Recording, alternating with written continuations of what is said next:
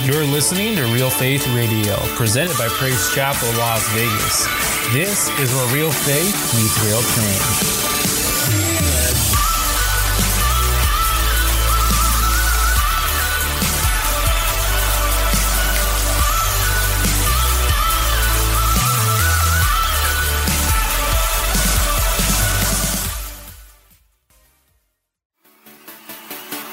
Be sure to subscribe to us on iTunes, SoundCloud, and Google Play Music to get instant notifications when new episodes are available to stream. You can also visit our website, praisechapellasvegas.com, to find out more info about PCLV and visit our event tab to see what's going on this month. Lastly, like our Facebook page and follow us on Instagram at PC Las Vegas. Thank you again and enjoy the message. Come on, give the Lord some praise, amen. And Pastor Adam Friedrich as he comes up, amen.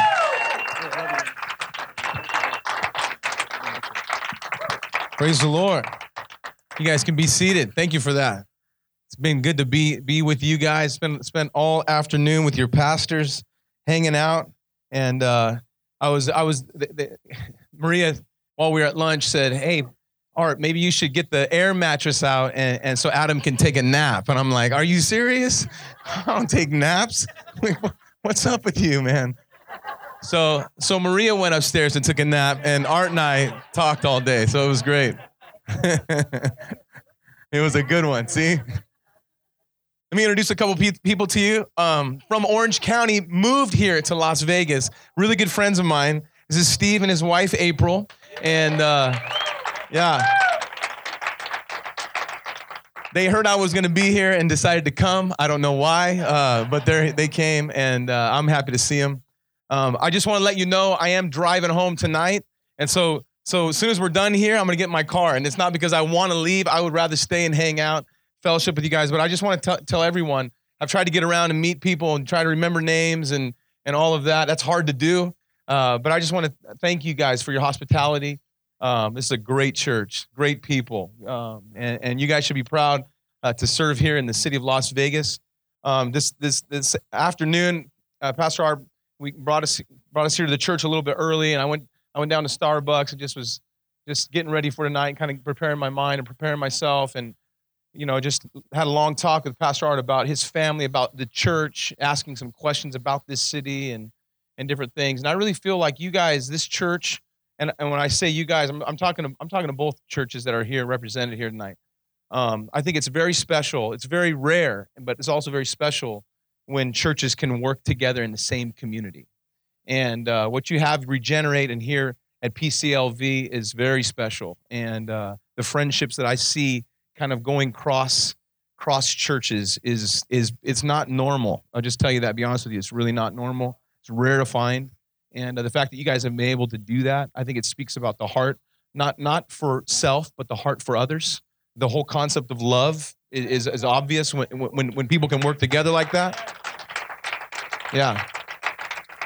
But I, I, so I'm speaking of both when I, when I when I say this. I really feel like you guys are on the cusp of something great, and I think the word from God for you before I get into a message is not to be afraid.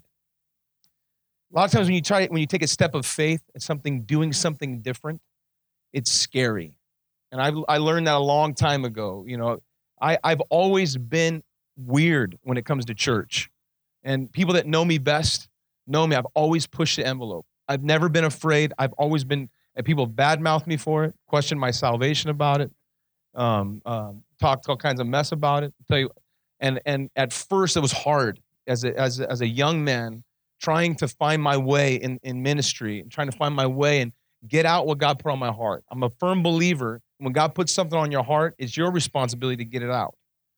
It's not His responsibility to get out what's in your heart. He put it there for you to get it out. And uh, so I've I've had to to learn to take scary steps in my life, and um, as a result, God's God's God's breathed on a lot of the things that I've been able to do in my life. It's just the truth, and I feel like just being in here for you guys. I just want to say this: don't be afraid. Don't be afraid, because I think God, God obviously this city is much different than than than than where we're from. It's very different than Fresno. It's very different from LA, and um, and I think in order to reach this city and this community, you're going to have to do things just radical, just different. And, and, and it's going to seem like, is this God? Is this, is this, is it? Yes, it is God. And you should do it. And, and don't look back. Just go for it. And when God puts something on your heart, it may have never been done before. And that's something that God told me. It, it, just because it hasn't been done before doesn't mean that it's not me. Jesus was the first time Jesus came. It had never been done before, but it was God's plan. And that's how God works. And so you don't have to measure yourself up against other churches, don't have to follow what other churches are doing. You don't have to be the same. You don't have to look the same. You don't have to use the same systems. You don't have to do any of that. You just need to do what God's put on your heart. And if you do that, God's going to breathe on it. And I feel like, I really feel like that is, you are on the fence right now, the cusp, go either way. And so I want to challenge you to roll the dice and don't be afraid. Remember what God said to Joshua. He says, Have courage and don't be afraid. I'm with you. And I, really feel like that for you, just I want you to receive that. I don't know who that's for. I really feel it's for you. Um, but I think it's for, for all the soldiers that are in this room. Don't be afraid. Go for it. Amen. Praise the Lord. Let me let me just let me introduce my family to you real quick. Um, I, I grew up in church. I was I was I was born in Kingman, Arizona, right down the street from here. Um, and uh, um, I, I I got saved at uh, well, I actually gave my heart to Christ as a very as a kid, and uh, but it was one of those things. Maybe some of you are like me. You came to the altar like every three weeks to get saved again. That was that was kind of my thing. I was up and down, in and out. Um, I was I lived for God at church and then leave and do and, and be something totally different. I was very in and out all all my whole life until I got my ninth grade year of high school. Um, that's when I uh, God met me in, a, in a, an unbelievable way. I gave my life to Jesus, and my my salvation experience wasn't at an altar. It was it was standing on a picnic table declaring that I'm a Christian and I love Jesus. I did that at my high school, and that that moment marked me as a as a as a as a, as a follower of Christ, and I've never looked back from that moment. Um, and uh, God's yeah, that, that was that was it for me. And as a result, I get to I get to brag on the, this crew right here. Um, of course, you met my dad last night. Right next to him is my mom, uh, Sister Bonnie. She she hates this picture uh, because her hair is being blown to bits. All right, but um, um, uh, from, from from all the way to the right, that's my son Drew. He's my middle son. Um, he he's 18 years old he's dating that girl right there. That's Lisa Van Dierman. She she's actually living. She's a missionary's child from S- South Africa. So so they have a long distance relationship. She's here for six months, and we took her to Hawaii with us this this past summer. So it was a lot of fun. Um, next to my dad is my daughter Abby. Uh, she's 13 years old in eighth grade. Um, right next to her is the standout of the group. That that happens to be my wife Carrie. Um, I've been married to Carrie for 23 years, going on 24 years. Yeah. I texted her today. I said, I'm hot for you right now. And but I'm here in Vegas. There's nothing I can do about it. So, um, is that allowed here? I don't know. True story. You can check my phone. You don't believe me? You can check my phone. That's the truth. Um, next to me is is is my daughter-in-law. My my my son Jordan, all the way on the left, just got married three weeks ago, and uh, yeah, so that's my new daughter-in-law. So so everything got more expensive. Christmas got more expensive. uh, but but I want to tell you something. That's that's right there is everything to me.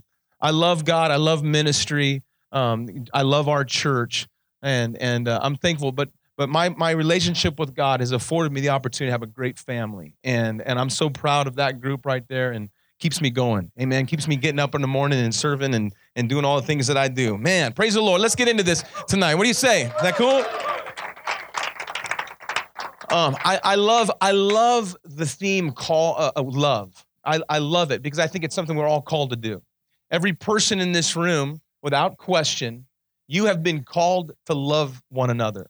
We've been called, it's, it's, it's a mandate from God to, to love God and to love our neighbor.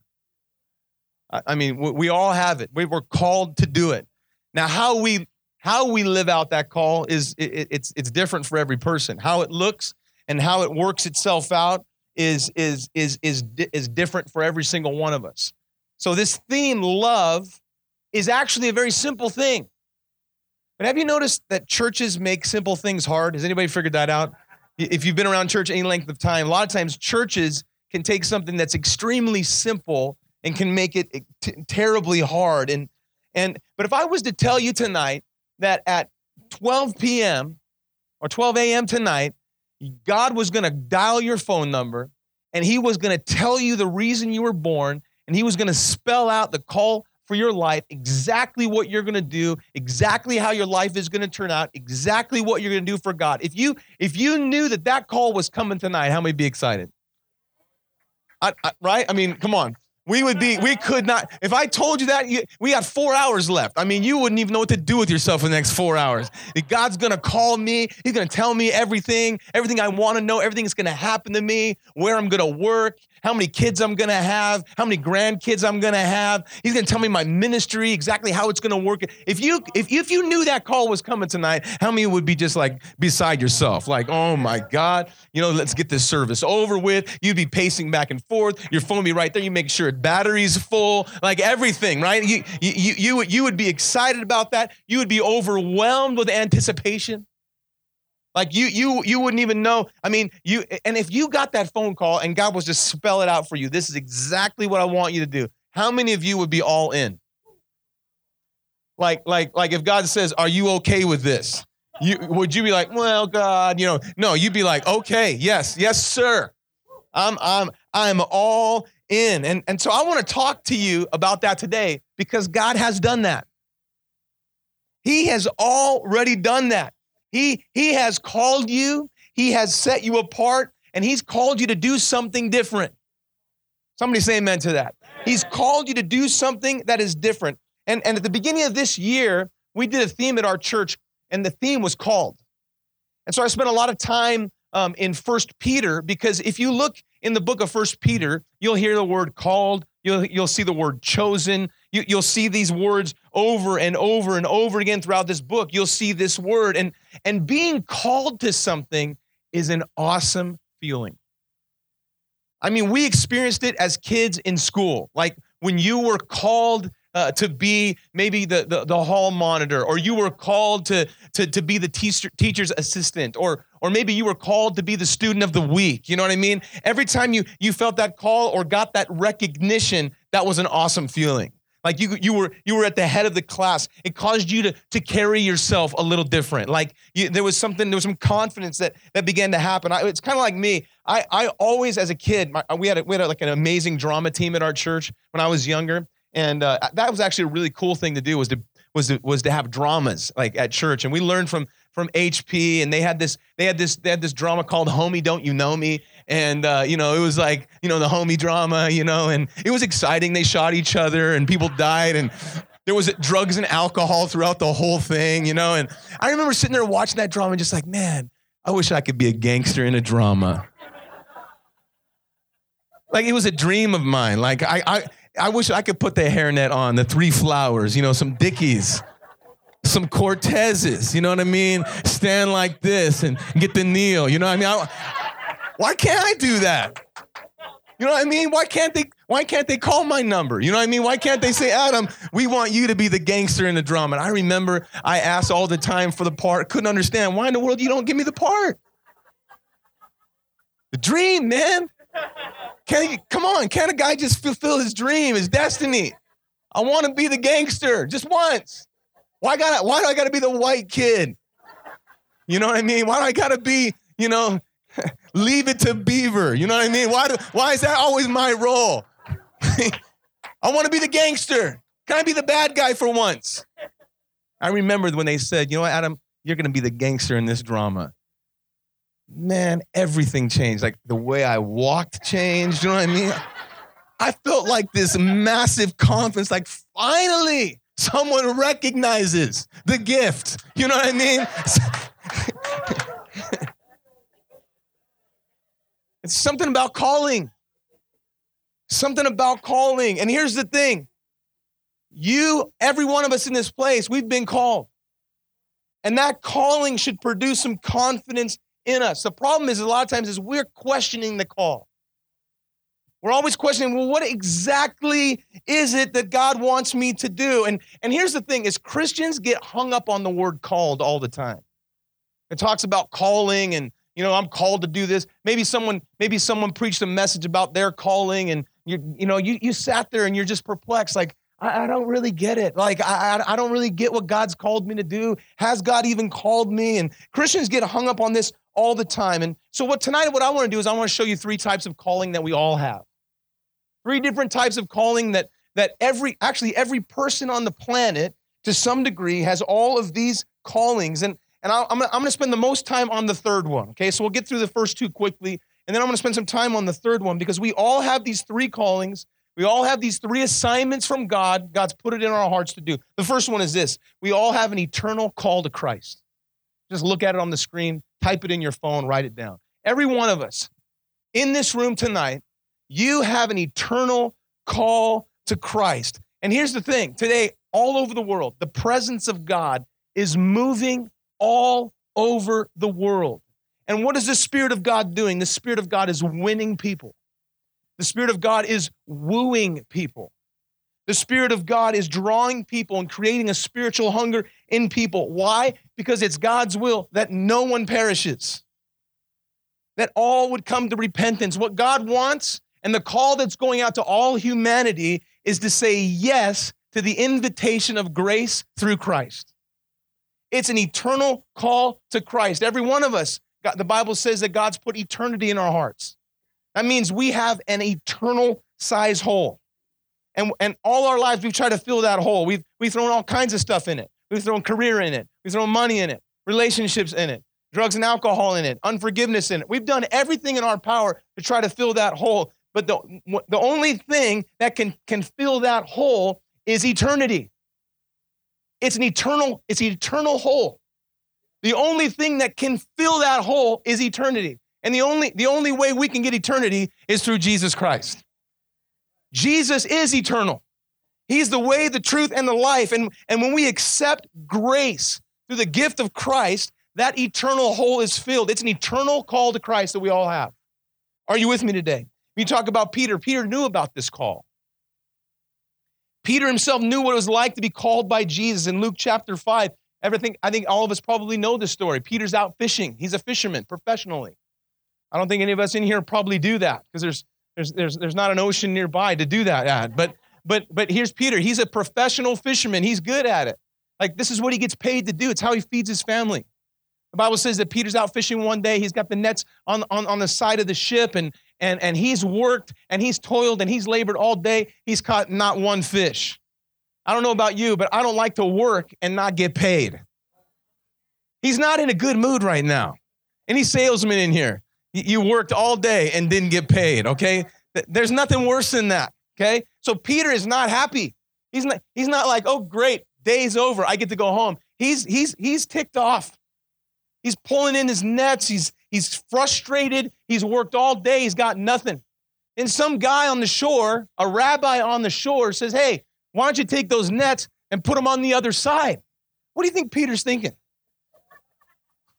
Seriously, dude? Like, you're a teacher. You teach, I fish. Like, that's probably what he's thinking. Why don't you stick to the teaching? I'll stick to the fishing.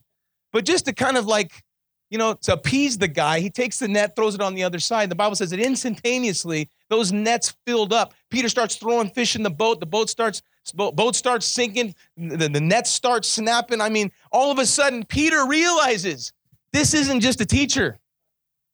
This this is godlike stuff happening. This is weird. Okay, this is godlike stuff happening. So what the Bible says that Peter falls to his knees and says, "Woe is me! I'm go away from me. I'm a sinful person."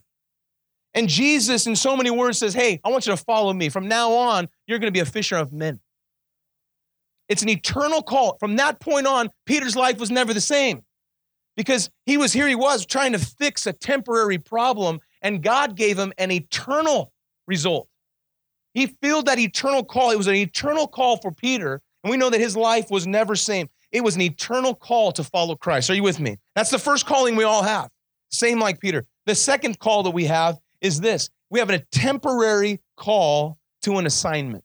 A temporary call to an assignment. Guys, we have these, these happen all the time in our lives. I think you could probably look back throughout your life and realize that all throughout your life, you've, you've been called at different times to do different things. Like me, I, I was called for, for, for, at a time, thank God, I was called to be a gangster in a drama, okay? But I'm not the gangster in the drama anymore. You know what I mean? I'm not still doing that. It was a temporary call. Thank God, right? Aren't you glad I didn't show up to conference with three three flowers on, a hairnet, some Cortezes, and baggy dickies? Aren't you glad I didn't show up like that? Well, well, the reason is, is because it's not a temporary. It was a temporary call, not an eternal call. And every one of us have temporary calls. We feel called to a particular role for a particular season in our life. It's temporary. Maybe, maybe for you is you, you had a you had a you had a, a, a temporary call to study something. Maybe God put something on your heart to be a teacher or to be a nurse or to be a doctor or or, or, or to figure something out or to, to learn a trade. It was a temporary call. You don't stay in school forever. All right, it's a call. Said, I want to learn about this. I want to, I want to know about this. It's a call that God put on your heart, a burden that God put on your heart. Maybe, maybe you're called, a temporary call to be a witness somewhere, or maybe a temporary call to do something in the church. I've done everything in the church, temporary calls. I thought it was the end. Like I remember the first time I taught Sunday school, I thought this is what I'm going to do for the rest of my life. I love this. I remember when I started playing the drums for our church. I thought, man, I, this is all I ever want to do. I just want to play the drums forever. But let me tell you something all of those things, different seasons in my life, God's had different callings that happen. And I moved from one to the next, just like you did. It's a temporary call. Some of you might be looking across the room and you see a girl without a ring on. You're like, hey, I think I'm called to that. I got you. Well, there's only one way to find out. You know what I mean? Some of you will answer the call and say, hey, let's go out tonight. I don't, is that legal here? I don't know if you guys do that here, but but it's a temporary call, all right?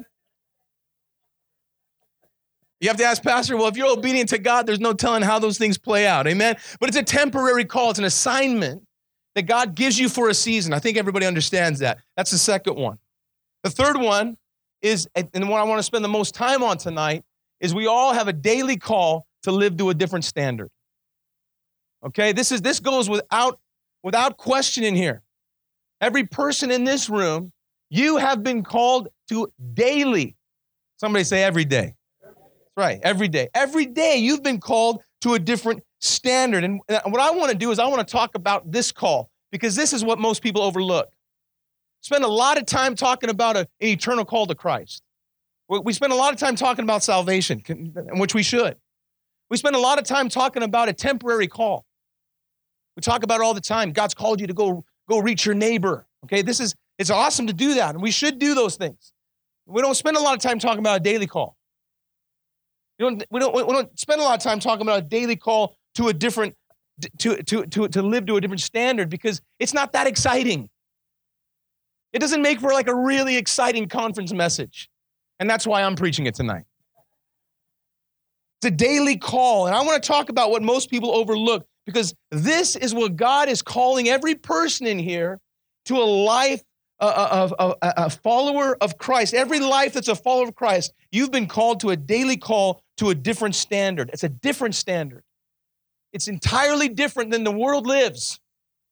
It's something that you haven't seen before. And here's the, here's the thing I want you to catch this because this is, the, this is the whole gist of this message. When we think of calling, we think of the do. God's called me to do this. Talk about all the time, right? God's called me to do that. God's called me to go here. God's called me to go there. We think about the do, like the action that we have to take in the calling. But that's not where God starts. God doesn't start, with the do, He starts with who. Did you hear that? He starts with the who before he gets to the do. We all want to just jump to the do. But God starts with the who. Do you, do, do you get that tonight? He's more concerned with who you are than he is what you do. I'm going to say that again because I'm going to give you a chance to say amen and, and, and redeem yourself. God cares more about who you are than he cares about what you do. Are you hearing that? Grab a hold of that tonight. That's, that's the truth. He's concerned more about your, your, your integrity. He's, he's concerned more about your motives. He's, he's concerned about your heart because if the who's not right, the do will never be right. If who you are isn't right, what you do will never be right. Are you hearing that? We can we can pretend and we can put on a mask and and, and we can sugarcoat it with, with with with a version of love. But if the center of who you are isn't right, doesn't matter what it looks like, it, the do will never be right. I'm talking to somebody here tonight. God's concerned with the who, and when we take care of who, then we can get to do. We can't, we can't, we can't circumvent that. And the, the title of this message is this is when you know who you are, you'll know what to do. When you know who you are, you'll know what to do. Has anybody ever lost their mind and forgot who they were? Come on. Come on. Anybody? Come on. I'm gonna I'm gonna give you some examples of when I did this. Okay, but anybody ever ever lose their mind and forgot who they were? Come on. Okay, I'll give you a few examples and maybe you can relate with me. I remember, you know, on on our street at our church we have two buildings. Okay, we have the church building across the street. We have our youth facility. Our youth facility is is it's been all kinds of things. It's been a skate park. It's been a concert hall. Right now, it's an amphitheater. It's it's all kinds of things. And and uh, I remember this one particular day we had decided because grass does not grow in this place. Okay, we've done everything. We've changed the sod. We've we've tried everything. We but it just doesn't grow. And I'm I'm I'm German. Okay, and that causes me to like if things don't look a certain way, it drives me crazy. I'm just like I can't handle cables. I can't handle mess. I can't handle when grass is brown. Okay, it bugs me. All right, so I never make it here in Vegas. All right, so so anyways, I, I, I'm, I'm, I'm, I'm there and we decided to put fake grass in. It was the greatest day of my life because it's always green. It's awesome. Okay. And so we put this nice, beautiful grass. It's even cool because it has little pieces of, of, of, like dead grass in there. So it looks real, man. It's it's insane. I love driving up to the church like it's green again. Uh, you know what I mean? It's like awesome. So anyway, so so our neighbor decides that he, they're going to do some work on their property or whatever. So they took their fence off and they just threw it on our grass. Yeah. That's exactly how I felt. Like I drove up, I'm, I'm excited to see the grass, and I just see like stuff all over it. You know, I'm like, I'm a little upset about this. You know what I mean? Like, how dare you? Like, do you know how much how much work and labor and toil I went through to get that grass there? And so the guy's out there, he's smoking a cigarette, you know what I mean? He's just kind of like, he's just a grump all the time. You know what I mean? It's just like I hope he never gets saved. Anyway, so I just so I'm just kidding. sorry. anyways, sorry. I should have not said that. But anyways, erase that from the podcast. So, anyways, he's out there smoking. You know, I'm, I'm gonna hit this fool up. So I told him, I said, hey, what's going on with this fence on our grass? And he's like, I don't even know what he said. I'm like, listen, am I supposed to pick this up or are you gonna pick it up? He goes, I'm picking it up. I said, It's not my fence. That's not the answer I was looking for. You know what I mean? And and so I got a little upset. And so here I am. I I'm getting a, I'm getting a little I'm getting ticked off. I end up getting right in this guy's face. I'm like I'm like John with this guy. Right about that time, my dad comes out of the prayer meeting from the other building. He's walking across the street. I'm like pointing at this fool. I'm like, listen, I'll take you down. You don't know me. Gangster coming out. That's right. See, it's in me. It's a call. Okay, so I'm like, I'm ready to throw down. All of a sudden, it just hit me. I saw my dad walking across the street. Thank you, Jesus, walking across the street. And I'm like, dang, I'm supposed to be the pastor here, man. I'm trying to throw down with the neighbor. What happened? I lost my mind. I forgot who I was. I forgot who I was. I remember this one time we had a skate park in this same building. Every day after school, kids would come and skate at our, at our church all these skaters, man, and it, it, was pretty cool, you know, skating and stuff. But but this one particular day, I was in my office on the inside of the building. Skate park's going on on the outside of the building. Okay, so I'm working away, doing my thing, and all of a sudden I start hearing fight, fight, fight, fight. I'm like, fight. You know what I mean? Like, awesome. You know what I'm saying? So I'm like one of those little kids, you know, in high school. I'm like, go fight. You know, so I ran outside. and I'm like, come on, get him. You know what I mean? I, I, that's what I'm doing. Like, take him down. And then I realized, like, I'm in charge.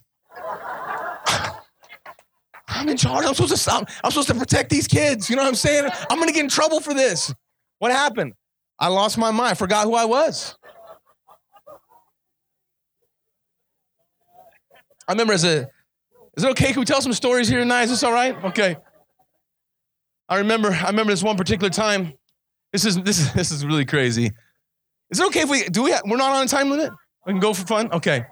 All right, check it out. Three hours, okay? I'm gonna tell two more stories. I remember as a, as a, as a, as a, as a new youth pastor, you know what I mean? As a youth pastor, you're just trying to get the kids to like you and, and, and, and you want them to think you're cool. And, and so after this one Friday night Bible study, I was still living with my parents, wasn't married at the time. I was, about, I was like 19 years old. And, and the kids were like, come on, Adam, take us, let's go toilet paper someone's house.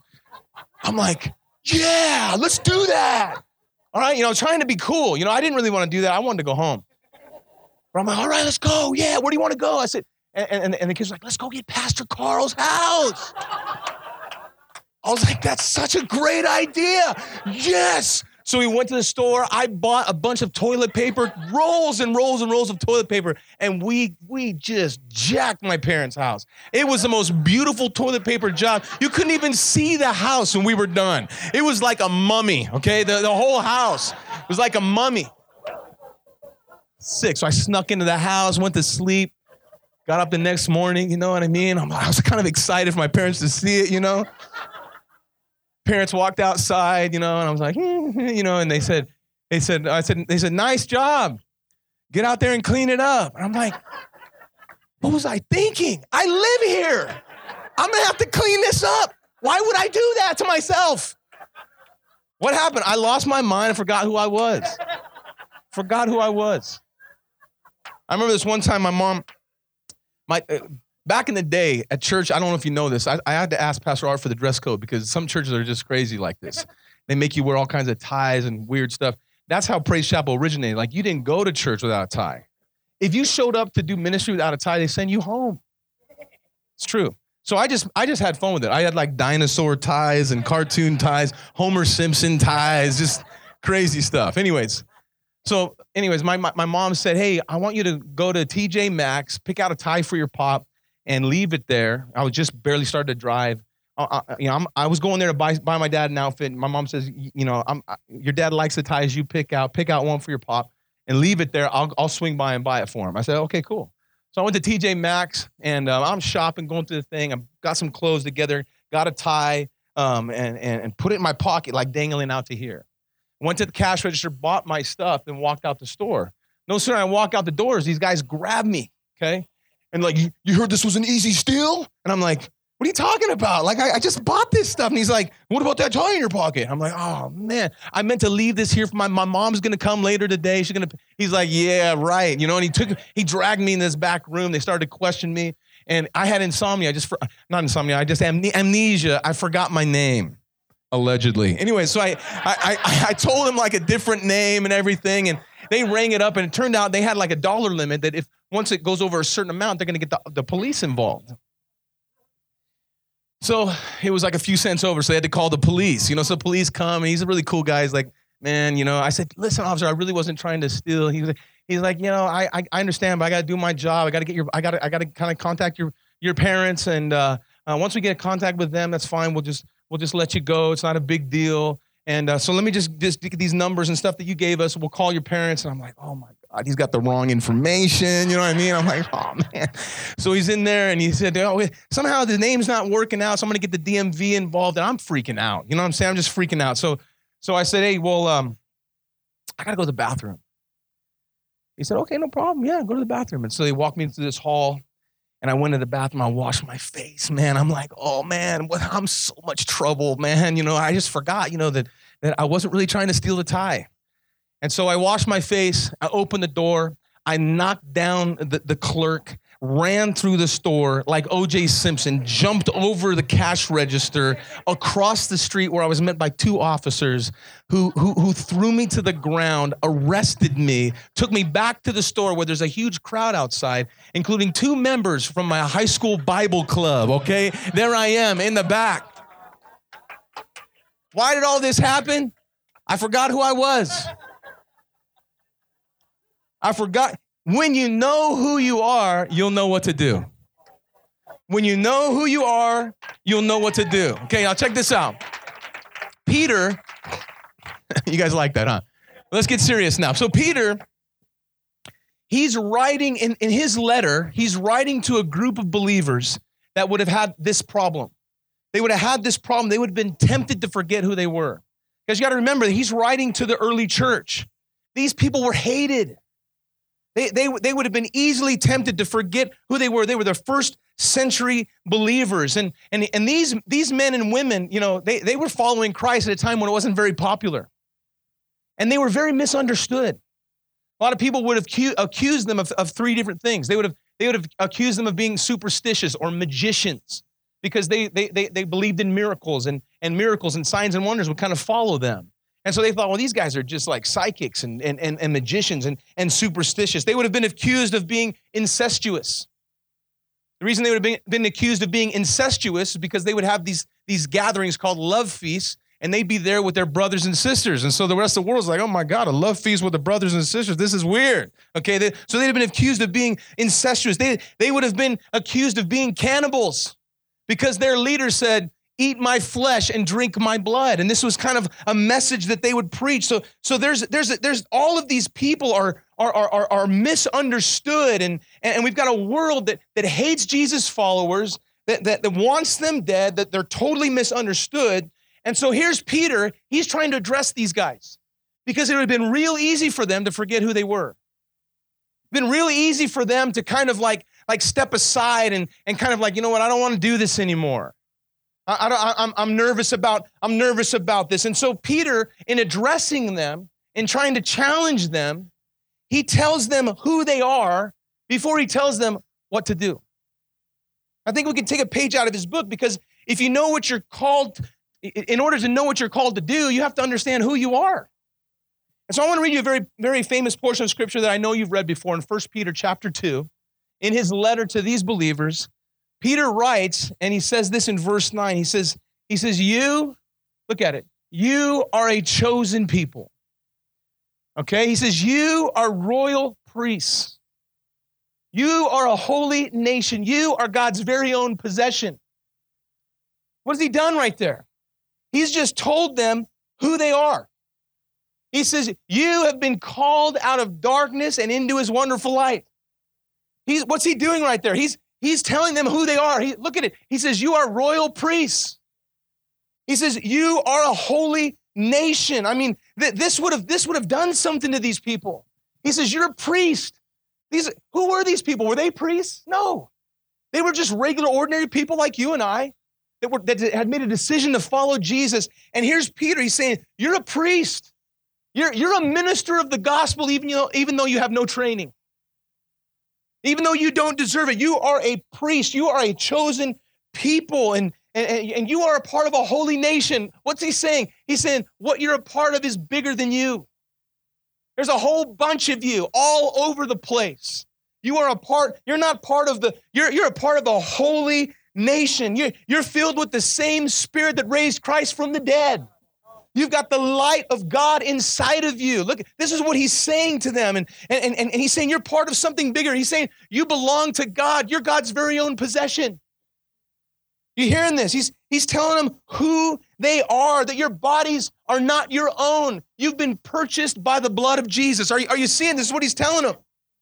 He says, he says, and look at it. He says, as a result of this, as a result of what? As a result of who you are, you can show others the goodness of God. So, in order to do what God's called you to do, you first have to know who you are. When you know who you are, you'll know what to do. Are you hearing that? When you know who you are, you'll know what, what you're called to. What did God do? God's called you out of darkness. So Peter's telling him, God's called you out of darkness and into his wonderful light. Guys, we've been called. That's what it said right there. Peter said, You've been called, you've been chosen, you've been invited. You're no longer in darkness. You have now stepped into the light. Our lives have been transformed. We're, we're no longer what we were. We are a new creation, is what Peter's saying. Everything old is gone.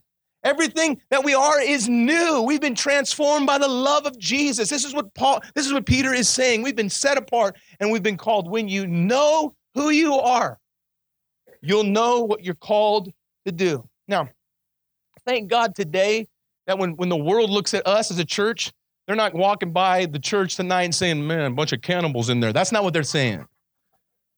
They're not saying, oh, look at those incestuous people. They're not, they're not calling us that. We're not being accused of those types of things anymore. But let me tell you something we do have a skeptical world when it comes to Christians. There's a world outside these doors that look inside of this room and they're going to label us. They misunderstand what we're about. They're going to label you as self righteous. They're going to label you as judgmental. They're going to they're going to label you as small-minded. They're going to label you as intolerant. They're going to call you a bigot. This is what the world that we live in. This is what the world thinks. This is what they've been brainwashed to believe. This is what we have to as Christians we have to deal with today. And and here's the truth. Some so-called Christians have earned those labels. I mean, you don't have to you don't have to look very far to find some intolerant bigots. It's in our society, man. You don't have to look very far to, for racism to peek its ugly head in church in the name of God. There's Christians that have earned those, those names for us. They, they, they, they've given us, we have, we, we have, we, we've got tons of current events and we can see it all the time of hate and bigotry in the name of God. We can see it all the time. And so Peter is going to say the same thing to us in this room tonight that he said to those first century Christians when he wrote this letter. He, he's writing to us and he's saying that your daily calling is to rep Jesus in a skeptical world. And we can see it in our text, verse 11. 1 Peter chapter 2, put it up there. It says this. He says, Dear, dear friends, I'm going to warn you tonight as temporary residents. Aren't you glad that this world is not our home? That we, this, this is just, this is temporary. He says, I warn you as, as, as aliens to keep away from worldly desires that wage against your souls and be careful. Look what it says to live properly among your unbelieving neighbors. Then, even if they accuse you of doing wrong, they're going to see your behavior and they're going to give honor to God when He judges the world. Listen, this is the calling that we have every day that I was talking about earlier. It's to live to a different standard. It's to live differently, to follow a different standard. Peter says, This world that you're a part of here, it's not your own. This is not where you live. And so, because of that, we live differently. We don't live like this is our home. We live like we're passing through. We don't hold on to the things of this world. We abstain from sin, sinful desires. And so Peter is going to say, put that scripture up for me. Peter is going to say that I want you to live properly. Check, look at it. I want you to live properly among your unbelieving neighbors. And, and, and that even if they accuse you of doing wrong, they're going to see your behavior and they're going to give honor to God. In other words, they're going to look at your love and they can't deny it. They're not going to be able to argue with your love. Come on. Notice what Peter does not say there. He does not say, hey guys, convince them to believe like you believe. That's not what Peter says. What he says is we're going to show them what we believe by how we behave. That's what he says. He says we're going to show them what we believe by how we behave. We're going to live honorably. And I believe with all of my heart, I'm going to say this real quickly. I want you to hear this. I believe that in the culture that we live in, especially in the city that you guys reside in, the city that I reside in, we're going to have to earn credibility. It's not going to be given to us. We're going to have to earn credibility. We're going to have to earn a voice. And how do we do this? According to Peter, the way that we do this is by showing some love. According to Peter, we treat people with love, we treat people with respect, we treat people with grace. And as we do that, we will earn the right to have a voice in this world. We'll earn the right to have a voice in this community. We need to show people what we believe by how we behave just to pull a page out of my dad's book. We're going to show them what we believe by how we behave. Before I tell you what I believe, I'm going to show you how I live. I'm going to show you how I live. And this is so important today in Christianity because the best defense is a good offense.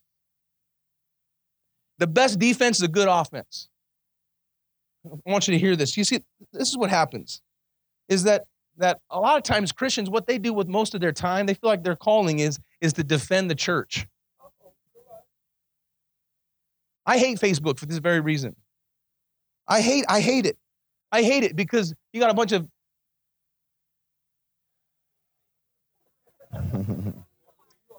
Yeah, yeah, I gotta, I gotta, I'm gonna lose my mind here in a minute. Forget who I am. We got a bunch of, we have a bunch of Christians trying to defend the church, trying to explain why everyone else is wrong. You ever seen those dumb arguments on Facebook? Christians going back and forth, arguing with people, telling people they're wrong, telling them they're gonna burn in hell and doing all this crazy stuff. I even seen people that are my friends, attend our church, try to defend the church. Listen, we don't need to defend the church. That's not what we're called to do. I'm not going to defend the church. I'm just going to continue to tell you this is who I am.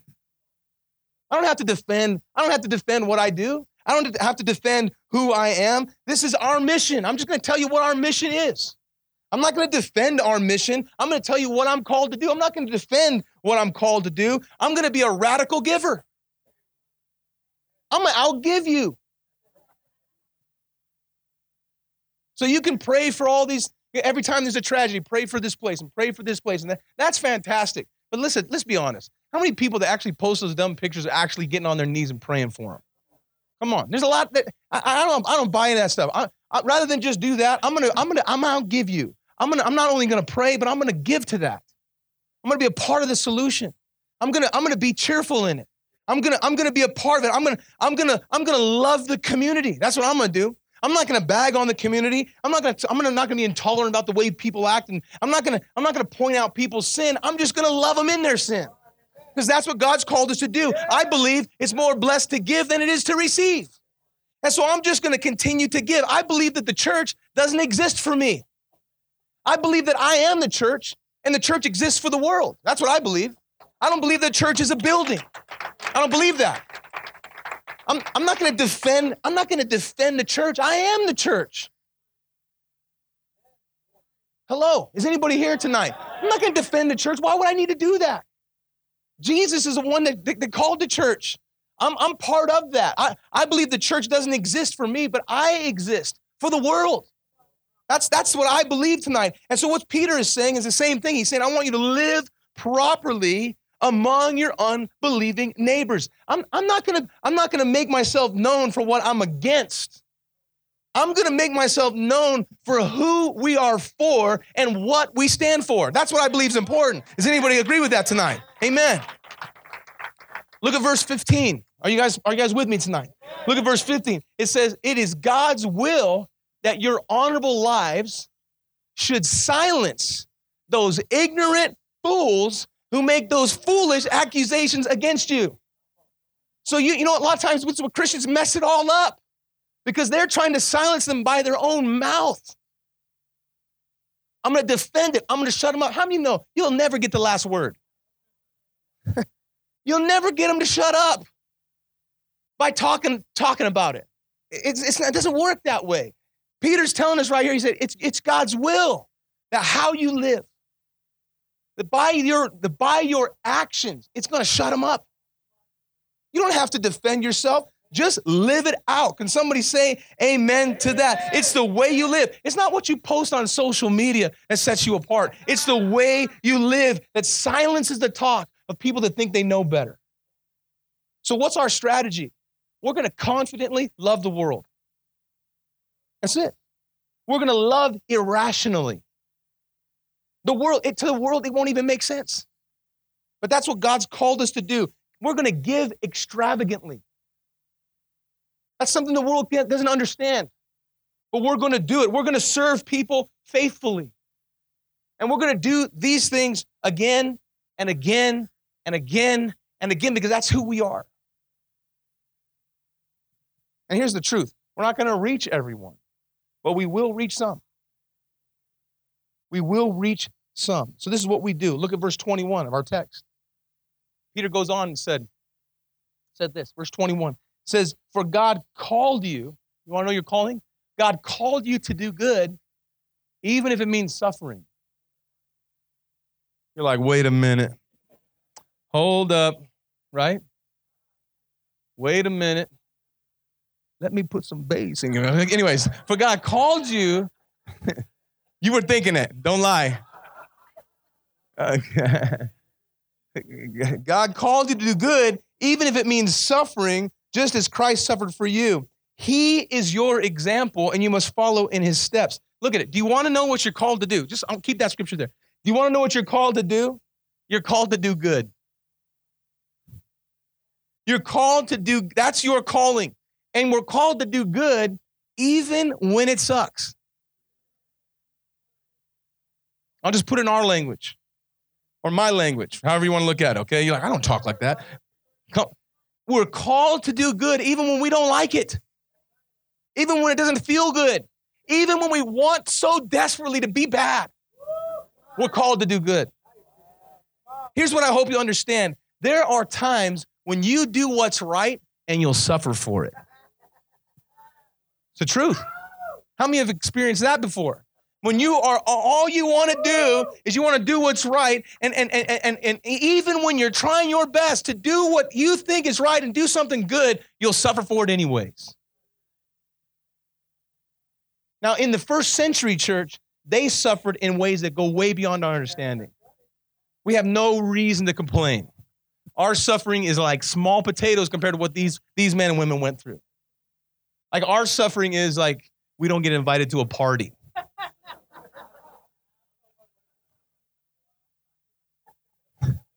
He forgot about me, you know. We don't get that promotion. Like I didn't get the raise they did. They're they're foul. How could God allow that to happen? You know I mean? We our suffering is is is that that other students in our school make fun of us. You know, or or someone talks smack about the fact that we're holy, you know, or something like that. Or or uh, when you walk around somebody, they don't talk. They they all of a sudden start whispering. That's our suffering. Oh my, it's terrible, isn't it? All right, that's that's what we go through. But even when we do good and suffer for it, we still continue to live with the love of Jesus burning in our hearts because why? It's the right thing to do. And we just continue to do good over again and again and again. And, and, and Peter goes on and says that Jesus is our example. Look at it. He, he's our example, and we're to follow in his steps. What was Jesus? If he's our example, then I think we need to go to, we need to find out who he was. Who was Jesus? He was loving. He was gentle. He was kind. He was full of grace. What was he not? He was never arrogant. Are you hearing that? He was never condescending. Jesus was never rude. He was never proud. He never got defensive. He never was hateful. Who was Jesus? He was the sinless Son of God. He loved the unlovable. He showed grace to those who were offensive towards him. Amen. And then Peter goes on because he says Jesus is our example. Then Peter goes on and he just starts unloading about Jesus. Look at it. He says he never sinned. He never deceived anyone. He didn't retaliate when he was insulted. He didn't threaten revenge when he suffered. He left his case in the hands of God, who always judges fairly. He personally carried our sins in his body on the cross so that we can be dead to sin and live for what's right. By his wounds, you are healed. Once you were like sheep who wandered. Listen to Peter, he's going off right here. He once you were like sheep that wandered away, but now you have turned to your shepherd, the guardian of your souls. This is what Peter's saying. This is it. This is our example. This is the Son of God. This is Jesus who's, who's our example. And Peter goes on and he shows how we're called to be different. And he calls us to be different in a way that we could never imagine, a way that this world will never understand. Listen, let's be honest. People that aren't Christians do good stuff all the time. So we're stupid to say, you know, we're Christians and we do good and no one else does. That's just retarded. That's stupid talk. Because there's a lot of unsaved people that do good stuff all the time. Like Christians aren't the only ones that do good stuff. Okay? Let's be real about that before we start getting too crazy and, and, and walking, walking differently. There's good Christ, there's good non-Christian people that do good stuff every single day. I know a lot of people that don't like church, don't like God, do amazing things all the time. Okay? But what Peter begins to say is that our call takes doing good to another level. Okay? It goes to another level. Normally, you do something good for someone you like. Normally, you do something good because good is going to happen back to you. Normally, good people, I mean, unchristian, unchristian, unsaved, wow, Unsaved people do good things all the time, but there's always a little bit of a little motive in the background that somehow they're going to get some notoriety because of it, or something good is going to happen to them back. But but our call takes doing good to another level because because our call is to do something good even when someone hurts you. And matter of fact, a lot of times in the world, when someone hurts you, normal is hurt them back. Matter of fact, some of us think that way today. It's just normal, comes natural. Someone flips you off, your finger's ready. You know what I'm saying? Like double barrel. You're ready to go at it. You know what I mean? Why? You're you're like you you you, you use one hand. I'm gonna go two. You know I'm boom. That normal when someone when someone hurts you, you hurt them back. When someone hates you, what's normal? Hate them back right? Are you with me? When someone wrongs you, what do you want to do? You want to wrong them back. Oh, shoot them? Oh man, dude, what's going on? This is like a whole new level over here. Gee whiz. When shoot them. God, murderers in the in the house. When someone is man, gosh, that is gangster. Normal is sorry, man. Normally, when someone is critical of you, are you with me? Don't lose me. When someone's critical of you, normal is to be critical back. That's normal. But Peter, he says, we're going to take it to a new level. And this is what our call is to do. You don't just have an eternal call to follow Christ. You don't just have a temporary call to an assignment, but you have a daily call to live different. And Peter's saying, when you know who you are, you'll know what to do. And so he says, if you're wronged, if you're hurt, if you've been offended, you need to see that as an opportunity to respond in a different way. This is what Peter's saying. What are you called to do? Look at look at 1 Peter 3 9, just one, one chapter later. He says this He says, We don't repay evil for evil.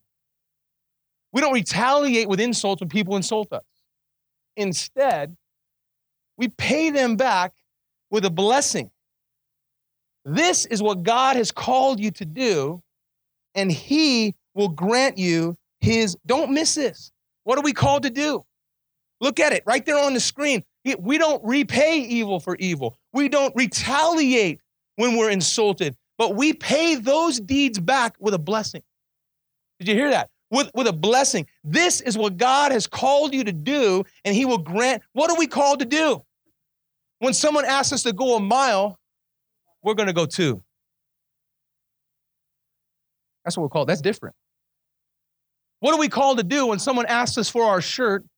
We're going to give them our jacket too. It looks different. That's what love is. Lo- love is different. Whenever someone curses us, we're going to bless them back. We're going to heap love, what the Bible says. Whenever someone hates us, we're going to pray for them and we're going to show them the love of Christ because we're called to something different. You know what you're called? You're on call tonight. You're not called, you're on call. 24 hours a day, seven days a week. If you're a follower of Christ in this room, you know who you are. You are chosen by God. Did you hear this? We're just going to rewind Peter. You are chosen by God. You are a royal priesthood. You are a whole, you're not the Raider Nation, okay? You may think you are. Las Vegas, think you're part of the Raider Nation. Come on. You're not part of the Raider Nation. You are a holy nation. That's what, that's what God says. You're a holy nation. You are a people that belong to God. Are you hearing this? Therefore, because of these things, because you know who you are, I'm going to say it again. You are chosen by God, a royal priest, a holy nation. You're a people that belong to God. You've been brought out of darkness into his marvelous light. And because of these things, you have been put on call. When you know who you are, you'll know what to do. You are on call 24 hours a day, seven days a week to help people that need help. You are on call to show love to people when they feel lonely. No one should feel lonely in our presence, ever. Are you hearing me? No one should ever feel lonely in our presence because we're on call. We're, we're, we're, we are called to love the lonely. We are called to help. No one should ever go hungry when we're around. No one should walk around naked if we're near. We're to show love. We're on call 24 hours a day, seven days a week. We're called to do good. We're called to give when someone has a need. Straight up. You're on call. And anytime the devil tells you or Satan tells you, your own mind tells you that you can't and that you're not important and that you're not good enough, you got to say no. No, devil, I'm not listening to that. I've been chosen by God. I'm a royal priest. I'm part of a holy nation. I belong to God. I have been put on assignment. This is not a temporary call. This isn't, this isn't, this isn't something that, you know, that's in my mind. This isn't something like that. I'm, I have a daily assignment to live different, to let the light of Christ that's in me shine. And they say that this city is full of darkness. Well, good. I hope it is because light always is brighter in the darkness, okay? Light is always, always brighter in the darkness. And so I daily show the love of God. Amen. In your neighborhood, you walk your neighborhood every day. This is what we do all the time. And, and I'm gonna use a I'm gonna use this as an illustration, but just, just put it in your own situation. But we walk around our neighborhood and we see eh, if you're like me, I told you I like green lawns. So walking down my street and someone doesn't pay attention to their lawn. It's happened in my neighborhood. It bothered me. Mow your lawn. Come on, man. Like you're bringing down the whole neighborhood. Mow the lawn, lady. hire, hire a gardener for goodness sake. Put some, put some, put some, you know, water it. Gee whiz.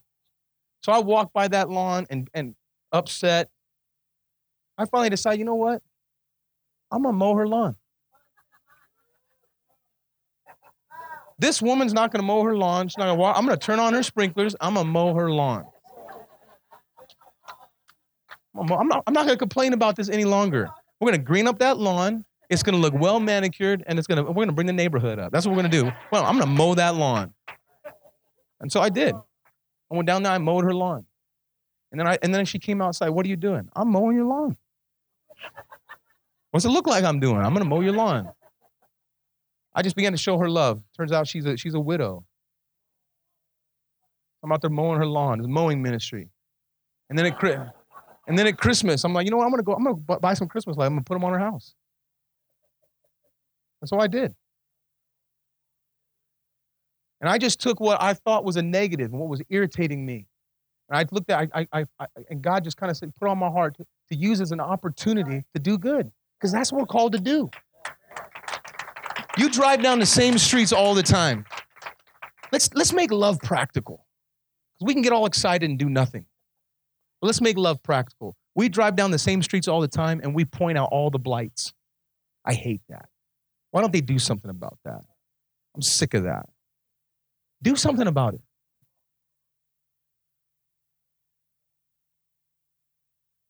Maybe, maybe, maybe it's time for you to have a mowing ministry. Ever been in line at a grocery store? Ever been in a line at a grocery store and someone got all their got all their groceries and you're in a hurry? Like you got one thing, you know, you got one like half gallon of milk. You're like, come on, and this this big old cart full of food. You're like, dang, you know, hopefully she sees me. And I just kind of stand there. you know what I'm talking about? then you breathe hard, like, like like you're in a hurry. This lady I remember sitting there, she she didn't see me. You know what I mean? I'm like, dang, jerk. You know, un, totally, totally not cool. So I'm sitting there. You know what I mean? Like, please. So then they ring her all up, she, and she's she's in her purse. I'm like, I don't know what happened. I don't have enough money. I'm thinking to myself, like, you didn't know when you were filling your basket with all of that stuff that you didn't have enough. All this stuff, this anger is in me. You know, I'm, th- I'm sitting there, I'm thinking, you know what? Rather than do this, let me just give the 20 bucks to help her pay for her groceries. And so I did. So I, you know what? I felt so good leaving that store that day. I felt so good. I was angry at this lady for no reason.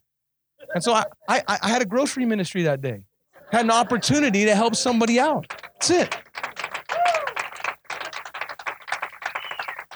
I think we miss these opportunities all the time. We're like in such a hurry to love the world that we miss all the opportunities around us all the time. We just forget who we are.